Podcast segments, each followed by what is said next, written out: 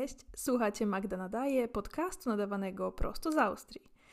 I wiele osób mówi mi, że jestem szczęściarą. I ba, w sumie nawet sama nieraz mówiłam o tym, że często zupełnie przypadkiem przydarzają mi się dobre rzeczy. No i w sumie nie zliczę na palcach obu rąk, ile razy wygrywałam w różnych konkursach. Albo na przykład któregoś razu wybrałam się na pokaz filmów sportowych tutaj w Graz i gdzie ze wszystkich biletów losuje się kilka i te osoby dostają nagrody. I jeszcze przed wejściem do kina powiedziałam do chłopaka coś w stylu wolałabym, żebym nie dostała tego pluszaka, bo co z tym zrobię? Na co on taki zdziwiony odpowiedział, ale Magda, to jest losowanie. To nie jest tak, że możesz wejść i sobie coś wybrać. Na co odpowiedziałam, że przecież wiem, ale to właśnie, że mój los będzie dziś wybrany. I co?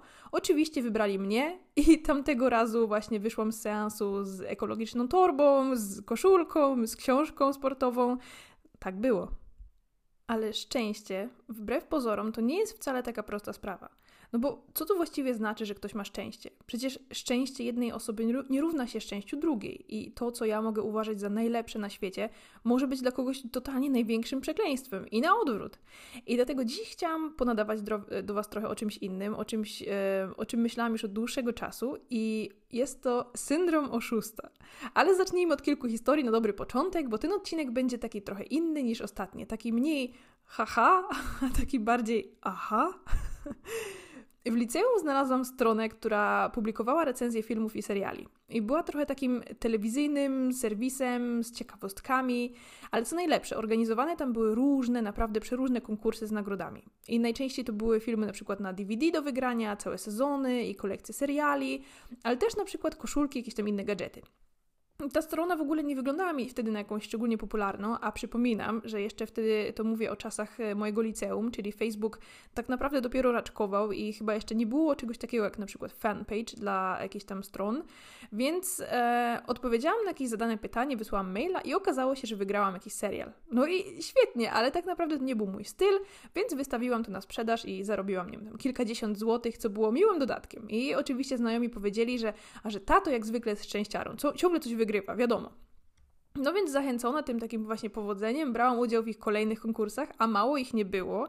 Serio, co chwila wstawiali jakiś nowy i czasem trzeba było na przykład odpowiedzieć na, na coś w mailu, a czasem trzeba było wykazać się czymś kreatywnie, na przykład zaprezentować, nie wiem, ulubioną postać w jakiś dowolny, fajny sposób. No mówię wam, to były naprawdę cuda na kiju. A ja, jak już wiecie, lubię takie rzeczy, lubię coś dłubać, więc zaczęłam brać w tym udział w sumie za każdym razem. Tu jakiś rysunek, tu jakiś wierszyk i raz w ogóle nawet poszłam specjalnie kupić glinę rzeźbiarską, nie żartuję nie kituję i ulepiłam z gliny podobiznę Barneya Stinsona z tego serialu Jak poznałem waszą matkę i ta podobizna przypominała zupełnie nikogo, bo taka właśnie ze mnie rzeźbiarka za trzyzika, ale udało mi się wygrać. I mówię wam, to była złota pasa, bo co tydzień przychodziły do mnie paczki z wygranymi. Z jakimiś zestawami kolekcjonerskimi, na przykład, nie wiem, z Walking Dead albo z kilkoma sezonami chirurgów i tego było w ogóle tyle, że ja już nawet tego nie zliczę. Już po kilku latach już nawet nie wiem, czego ile dostałam, ale wszystko oczywiście posprzedawałam. I wisienką na torcie było to, że wygrałam stamtąd też mój pierwszy taki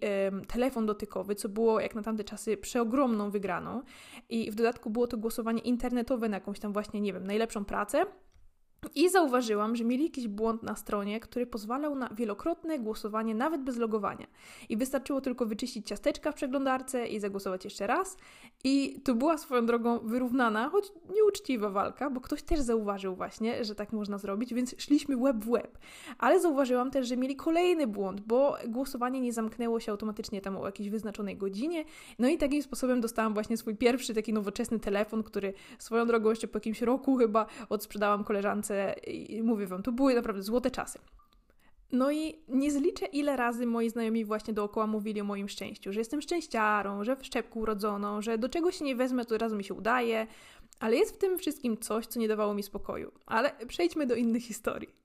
Bo w sumie mogłabym tak przytaczać jeszcze, nie wiem, przez godzinę o tym, że nie wiem, że przyjęli mnie do szwedzkiego magazy magazynu jako fotografa właściwie po jednej rozmowie, o tym, że udało mi się porozmawiać ze szwedzką rodziną królewską w czasie tego mojego wolontariatu na skokach narciarskich, tam gdzie przestraszyłam Justynę Kowalczyk w czasie jej tego samotnego treningu. Nie wiem, o tym, że na studiach nie było dla mnie debaty, której bym nie rozwaliła w drobny mak, a, na jednej nawet wyciągnęłam swoją drogą e, taką wielką kartkę w rozmiarze XXL z argumentami do zobrazowania. To był swoją drogą papier do pakowania prezentów i napisałam na odwrocie. E, I może kto, słucha mnie ktoś z roku e, ze studiów magisterskich, to pewnie możecie skojarzyć. Albo, że na przykład nie było dla mnie prezentacji, której nie poprowadziłabym czasem z głowy, a o tym, że dostałam właśnie tą pracę u milionera, który dał mi wizytówkę w środku lasu, to już zrobiłam nawet osobny odcinek. Co, co wiąże to wszystko razem, to to, że przecież wszystko zawdzięczam szczęściu, prawda? Byciu w odpowiednim miejscu o odpowiednim czasie, bo jestem urodzona w tym złotym czepku, a wszystko w życiu zostało mi podane na tacy i w ogóle na srebrnym widelcu, jak w rodzinie królewskiej co najmniej, choć może, nie wiem, może nie tej szwedzkiej. E, a przynajmniej zawsze od wszystkich tak słyszałam. I, i słyszałam też i nadal, nadal słyszę, że, a że ktoś też by tak chciał, że oni tak nie mieli i nie mają tyle szczęścia co ja. I, i że tej to się poszczęściło, gdy na przykład, nie wiem, publikowałam w internecie jakieś zdjęcia z dalekich podróży, ta ma, ta to pożyje, albo ale farciara, gdy tam udało mi się właśnie spełnić to jedno w sumie z moich największych marzeń i kupić ten dom przed trzydziestką. I wiecie, co ja na ten temat myślę? Że to gówno prawda. I, i właśnie ta gówno prawda jest bardziej złożona niż może się wydawać. Po pierwsze, jasne, niektóre rzeczy zdarzają się naprawdę przypadkiem. Tak jak przypadkiem na przykład nasrał mi na pięknie splecione dwa warkocze ptak, gdy siedziałam jako dziecko na placu zabaw.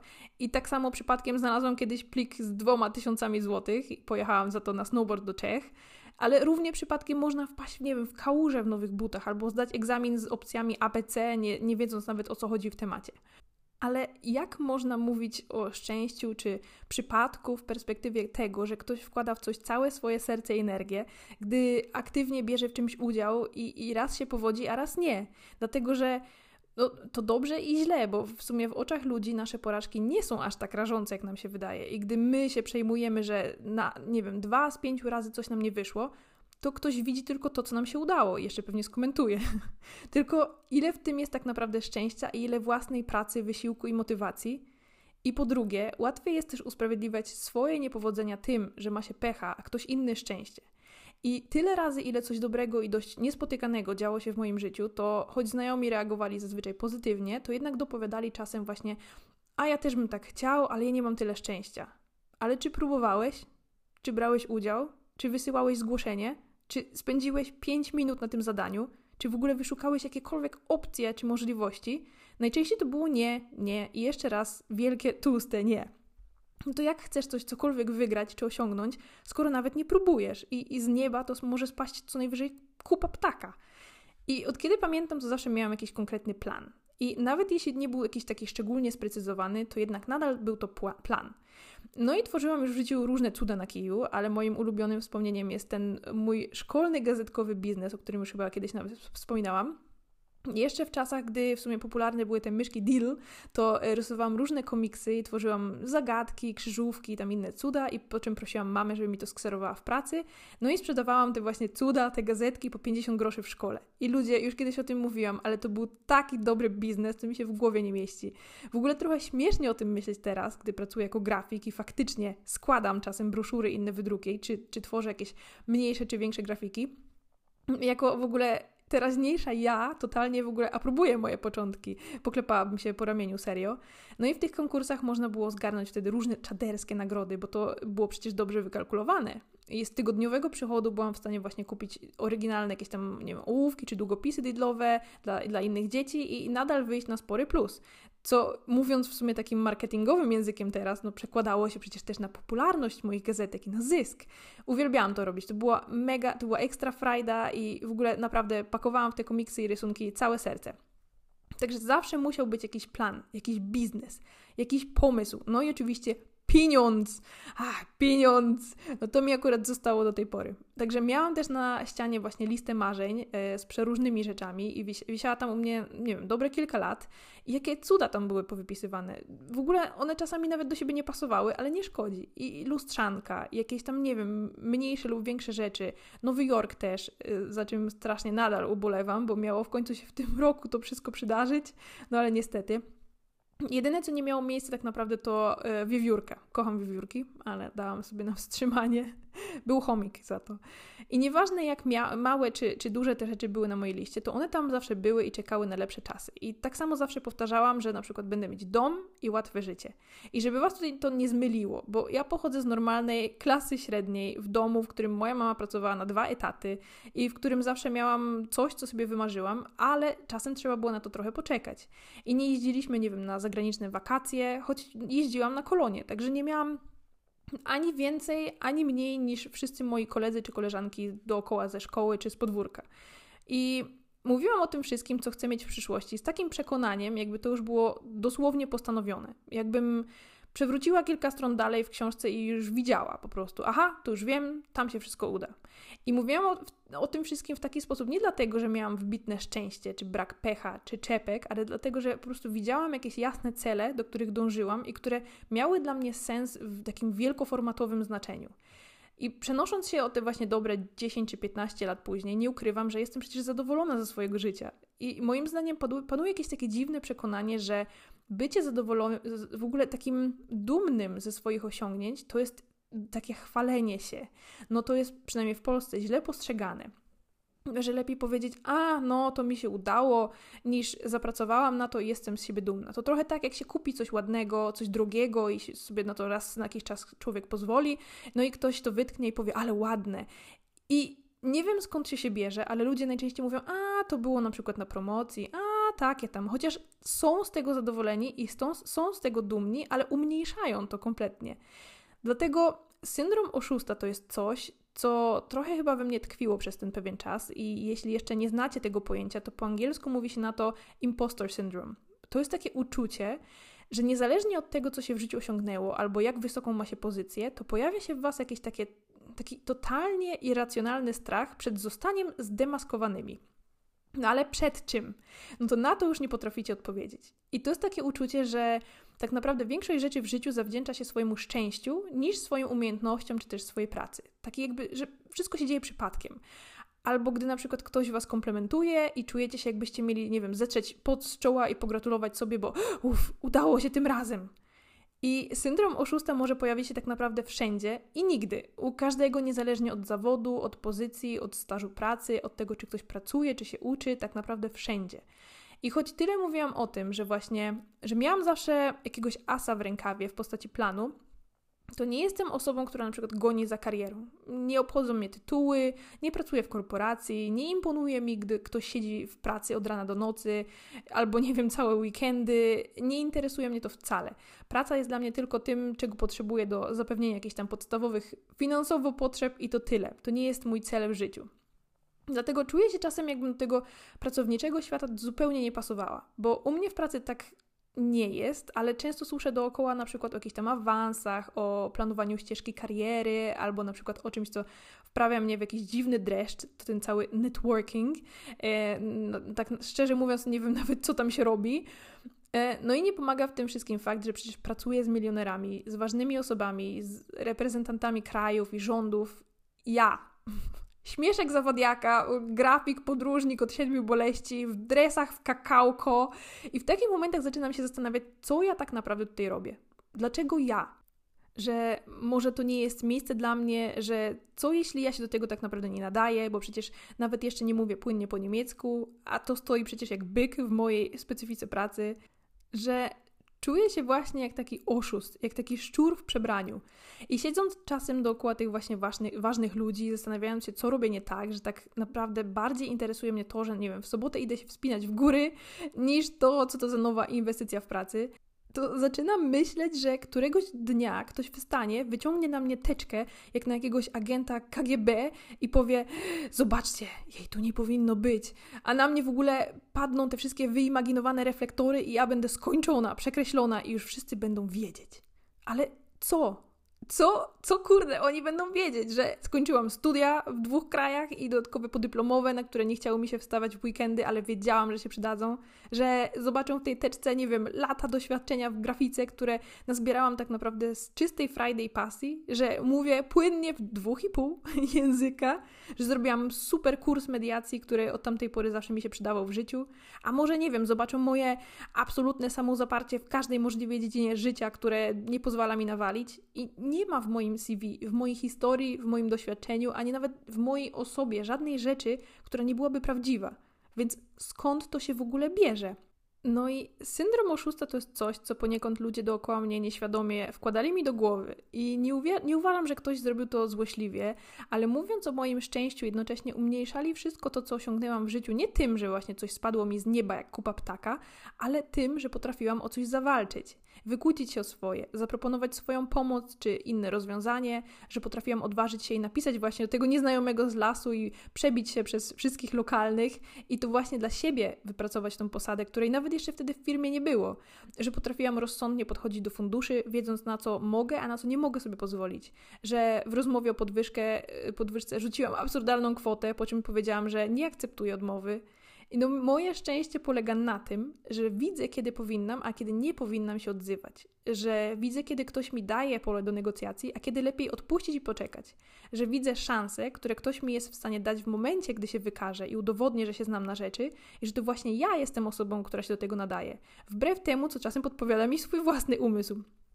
I w tym właśnie całym syndromie oszusta to jest właśnie najgorsze że bojąc się o to, że nie jest się w czymś wystarczającym, popada się czasem w dwie skrajności. Albo to przez totalnie zbyt szczegółowe i zbyt perfekcjonistyczne podejście do tematu, albo na opak świata w kompletnym takim olewatorskim podejściu.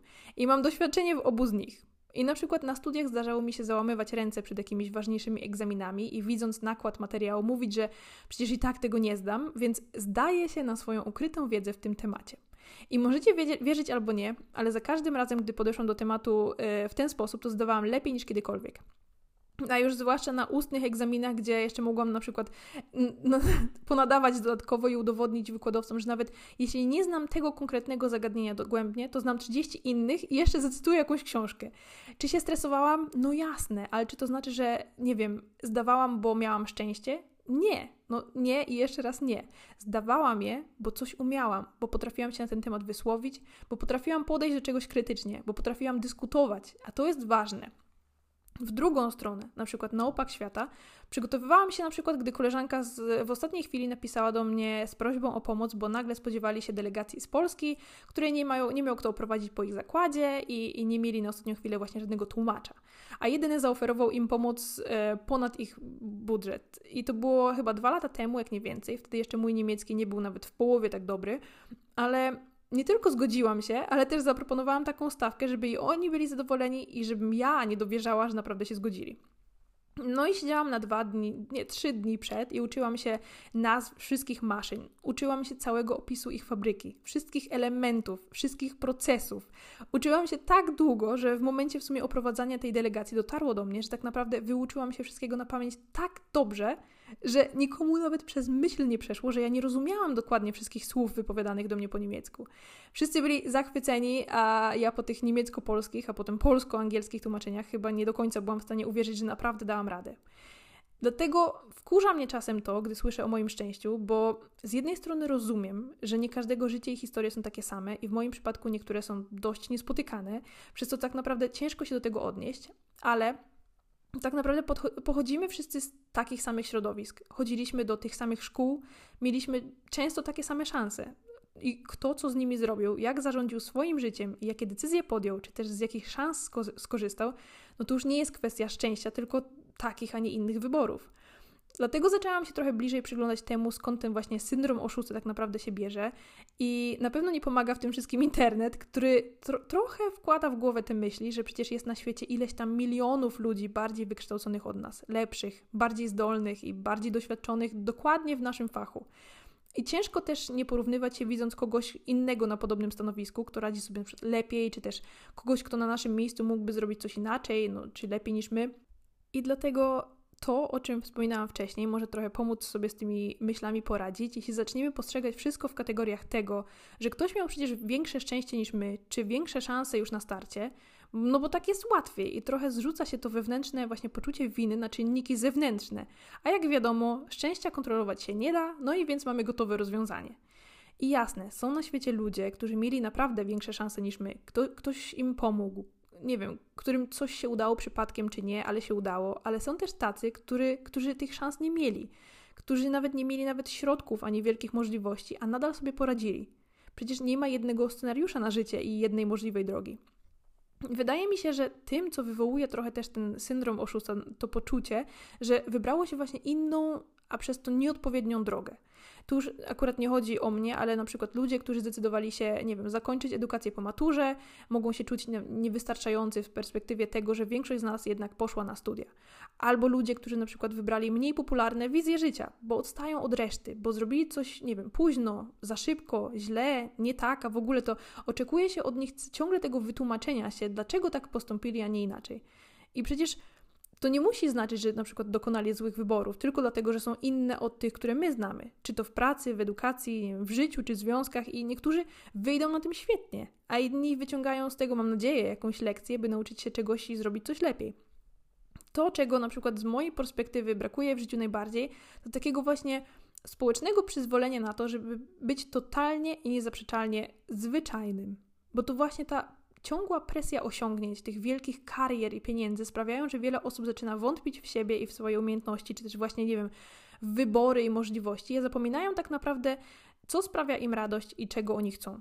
Jeśli ktokolwiek wyszedłby z tłumu przed, przed, tak o krok i powiedział, że właściwie to on marzy o tym, by pracować na zmywaku, by wracać do domu i nie myśleć o żadnych projektach, a najlepiej to w ogóle żyć spokojnym życiem gdzieś na skraju lasu i żeby tylko starczało mu na podstawowe potrzeby, to zaraz jak stado beczących owiec słychać by było tylko echo. A dlaczego? A dlaczego? A dlaczego? Dlatego, że nie każdy ma przecież takie samo podejście do życia, pracy i szczęścia jak my. I to jest jak najbardziej okej. Okay. Jeśli chodzi w ogóle o to całe pojęcie właśnie szczęścia, to mam co do tego właśnie mieszane uczucia. Bo jeśli już miałabym się do tego jakoś konkretnie odnieść, to powiedziałabym Wam mój ulubiony cytat, że szczęściu czasem trzeba dopomóc. I co to oznacza w moim mniemaniu, to to, że nie wszystko zawsze jest takie łatwe i piękne. Że nie wszystko zawsze układa się tak dobrze, nie wszystko zawsze wychodzi. I że nie wszędzie ktoś jest gotowy uwierzyć w nasze możliwości na słowo harcerza. Czasem trzeba się postarać. I nigdy nie zapomnę, jak właśnie płakałam w pierwszy miesiąc, gdy, gdy przyjechałam do Austrii, e, właśnie z moim wielkim planem wykładania na uniwersytecie, który nie wypalił, i nikt, ale to nikt nie odpowiadał na moje maile z CV. A wysyłałam je wszędzie tam, gdzie widziałam jakąś wizję w ogóle pracy po angielsku. Niezależnie od tego, czy to było ponad czy poniżej mojej kwalifikacji, wysyłałam ich dziesiątki. Dostałam wtedy może właśnie ze dwie odpowiedzi, w tym jedna, że niestety nie mogą mi zaproponować pracy, bo z moim wykształceniem musieliby mi za wiele płacić, bo w Austrii nie można, nie można zejść wtedy niżej. Także płakałam jak bubr, dzwoniłam do mamy się pożalić, już w ogóle widziałam wizję powrotu, ale nie wróciłabym tak naprawdę, zanim nie spróbowałabym swoich sił w czymkolwiek. I tak, to było ogromne szczęście, że akurat spotkałam tego, a inne, nie innego człowieka na mojej drodze w lesie, ale czy każdy poprowadziłby z nim taką samą rozmowę? Czy naprawdę każdy od razu wspomniałby o swoich studiach? Czy każdy otrzymałby wizytówkę? No właśnie, tego się nigdy nie dowiem, ale o to mi właśnie w tym wszystkim chodzi, gdy mówię, że szczęściu trzeba dopomóc. Samo szczęście, samo przypadkowe spotkanie kogoś na swojej drodze jeszcze nic nie znaczy. Czasem chodzi po prostu właśnie o, nie wiem, przyjazną rozmowę, o niebycie skwaszoną i nadąsaną bułą, o pokazanie swojego charakteru, swojej zadziorności, bo nigdy nie wiadomo, kto z osób spotkanych na naszej drodze okaże się właśnie tym jednym brakującym elementem jakiejś ścieżki, która, nie wiem, doprowadzi nas właśnie do jakiegoś większego celu. I mówię to z perspektywy osoby na przykład szukającej pracy, ale gdybym to ja była na miejscu jakiegoś szefa, to gdyby ktoś zainteresowałby mnie samym sposobem bycia, usposobieniem właśnie takim, y, nie wiem, wesołym, interesującym, to byłabym w stanie dać takiej osobie większy kredyt zaufania niż komuś, kto położy na moim biurku wypełnione do granic możliwości CV, a nie odezwie się do mnie na przykład więcej niż półsłówkami, z miną kwaśną jak po zjedzeniu cytryny. Wow, ja zawsze dużo nadaję, ale chyba jeszcze nigdy w moim podcaście nie nadawałam aż tyle.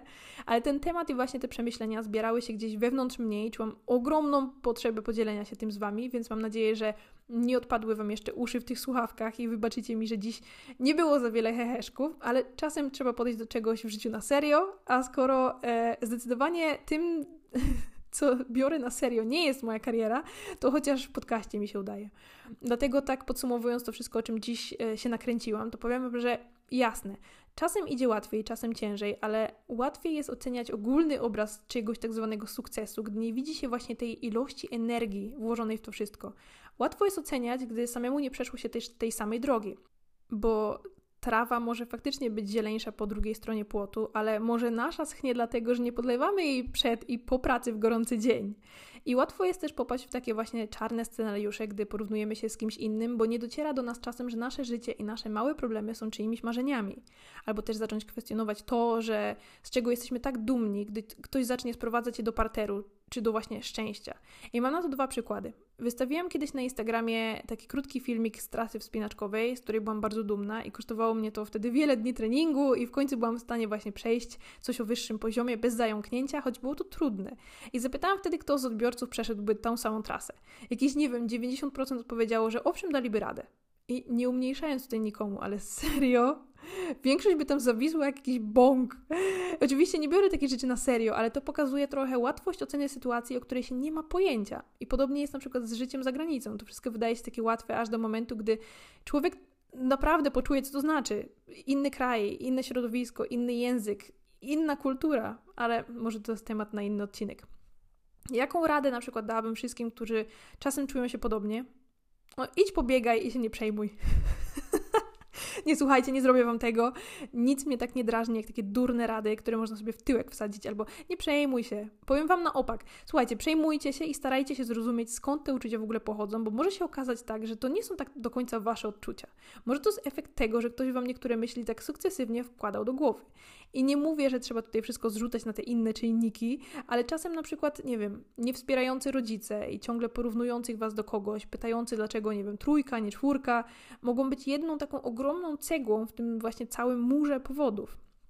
Trzeba robić swoje, iść dalej, zakasać rękawy i działać. No i niektóre, rzeczy przyjdą łatwo, inne pojawią się na horyzoncie dopiero po, nie wiem, latach ciężkiej pracy. No ale to jest, my jesteśmy odpowiedzialni za właśnie swoje własne szczęście, za to, jak do czegoś podchodzimy i jak coś odbieramy. Dlatego też my sami powinniśmy być swoimi własnymi, największymi motywatorami w tym całym właśnie stadzie owiec pytających, a dlaczego, dlaczego? Nie jesteśmy nikomu winni żadnego wytłumaczenia i nikt nie musi zrozumieć ani próbować zrozumieć naszych powodów, bo nawet jeśli popełnimy błąd, to będzie to nasz bajzel do posprzątania, ale też nie można też iść ciągle tą samą drogą, która ewidentnie nie przynosi żadnych, żadnych rezultatów i niczego dobrego i oczekiwać, że coś nagle się magicznie zmieni bez naszego dodatkowego wysiłku, bo to tak nie działa. Wydaje mi się, że dobrze jest też pamiętać, że kogoś małe sukcesy mogą być tak naprawdę efektem lat, lat pracy. Czy to w kontekście na przykład rzeczywistej pracy zawodowej, czy też, nie wiem, pracy nad sobą i kogoś z pozoru przypadkowe osiągnięcia mogą być na przykład właśnie kogoś pierwszym krokiem w drodze do spełnienia marzeń. I nawet jeśli ktoś nie czuje się na tyle pewnie, by powiedzieć tak, to moja własna zasługa, to myślę, że nie warto umniejszać ani swoich, ani czyichś właśnie osiągnięć inni i tak nie widzą tego, z czym sobie nie radzimy. To właśnie my jesteśmy swoimi największymi i najgorszymi krytykami, jak ten szczypior z Ratatuj i zasługujemy właśnie na swój własny kredyt zaufania. Ale też miło jest czasem wystąpić przed szereg i właśnie docenić najbliższych dookoła nas i powiedzieć komuś, nie wiem, jestem z ciebie dumna, czy zasłużyłeś na to, dobra robota, zamiast rzucać właśnie tak naprawdę mało znaczące, ty tu masz szczęście, nawet jeśli się nie myśli nic złego. Także paradoksalnie, na przykład w pozbyciu się tego właśnie syndromu oszusta, najlepsze jest wpakowanie się w jakąś problematyczną sytuację. Gdy coś nie wyjdzie, coś się nie uda, nie wiem, projekt się poplącze, bo gdybyśmy naprawdę nie nadawali się do tego, to nie bylibyśmy tam z przypadku. Gdybyśmy naprawdę, nie wiem, guzik wiedzieli, to takie sytuacje by nam to pokazały. Zupełnie tak jak gdy na przykład miałam coś szybko policzyć w głowie ja naprawdę autentycznie nie potrafię. Nie znam się na tym i nigdy nie, zna, nie, nie znałam się, nie potrafię liczyć. Ale na przykład w mojej pracy jeszcze nigdy nie było takiej sytuacji, gdzie, gdzie bym czegoś nie rozwiązała. I coś, co czasem wygląda albo brzmi dla nas jak na jakiś, nie wiem, największy dramat, może się okazać bułką z masłem. No albo chociaż czymś, przez co da się przejść bez jakiegoś większego dramatu. I niezależnie od tego, czy się na przykład boicie konfrontacji, nie wiem, z szefem, z współpracownikiem, czy boicie się prezentacji, a może nie wiem, zmiany opony, no to przygotujcie się na tyle, na ile możecie i dajcie sobie szansę też do działania. Bo jeśli rzeczywiście boicie się, że zostaniecie dosłownie zdemaskowani jako oszust, no to wypiszcie sobie na kartce listę rzeczy, które mogłyby na Was e, być w tej właśnie słynnej teczce, które mogłyby sprawić Wam problem i krok po kroku właśnie starajcie się nad nimi pracować. No ale nie zapominajcie też, że nikt nie jest idealny i każdego czasami dopadają jakieś wątpliwości, każdy czasem się porównuje, ale najważniejsze to zrozumieć, że nawet wśród ważnych ludzi w garniturach na spotkaniu, którzy siedzą czasem, nie wiem, z nosem w telefonach, zawsze znajdzie się ktoś, kto czuje się podobnie nie na miejscu jak wy, kto akurat, nie wiem, gra wtedy w Angry Birds albo odpisuje komuś na komentarz, hehe, nie, zres, nie zesraj się. No życia nie można brać zbyt poważnie. Słuchaliście Magda Nadaje, odcinka, w którym nikt nie miał na nas żadnej teczki. thank you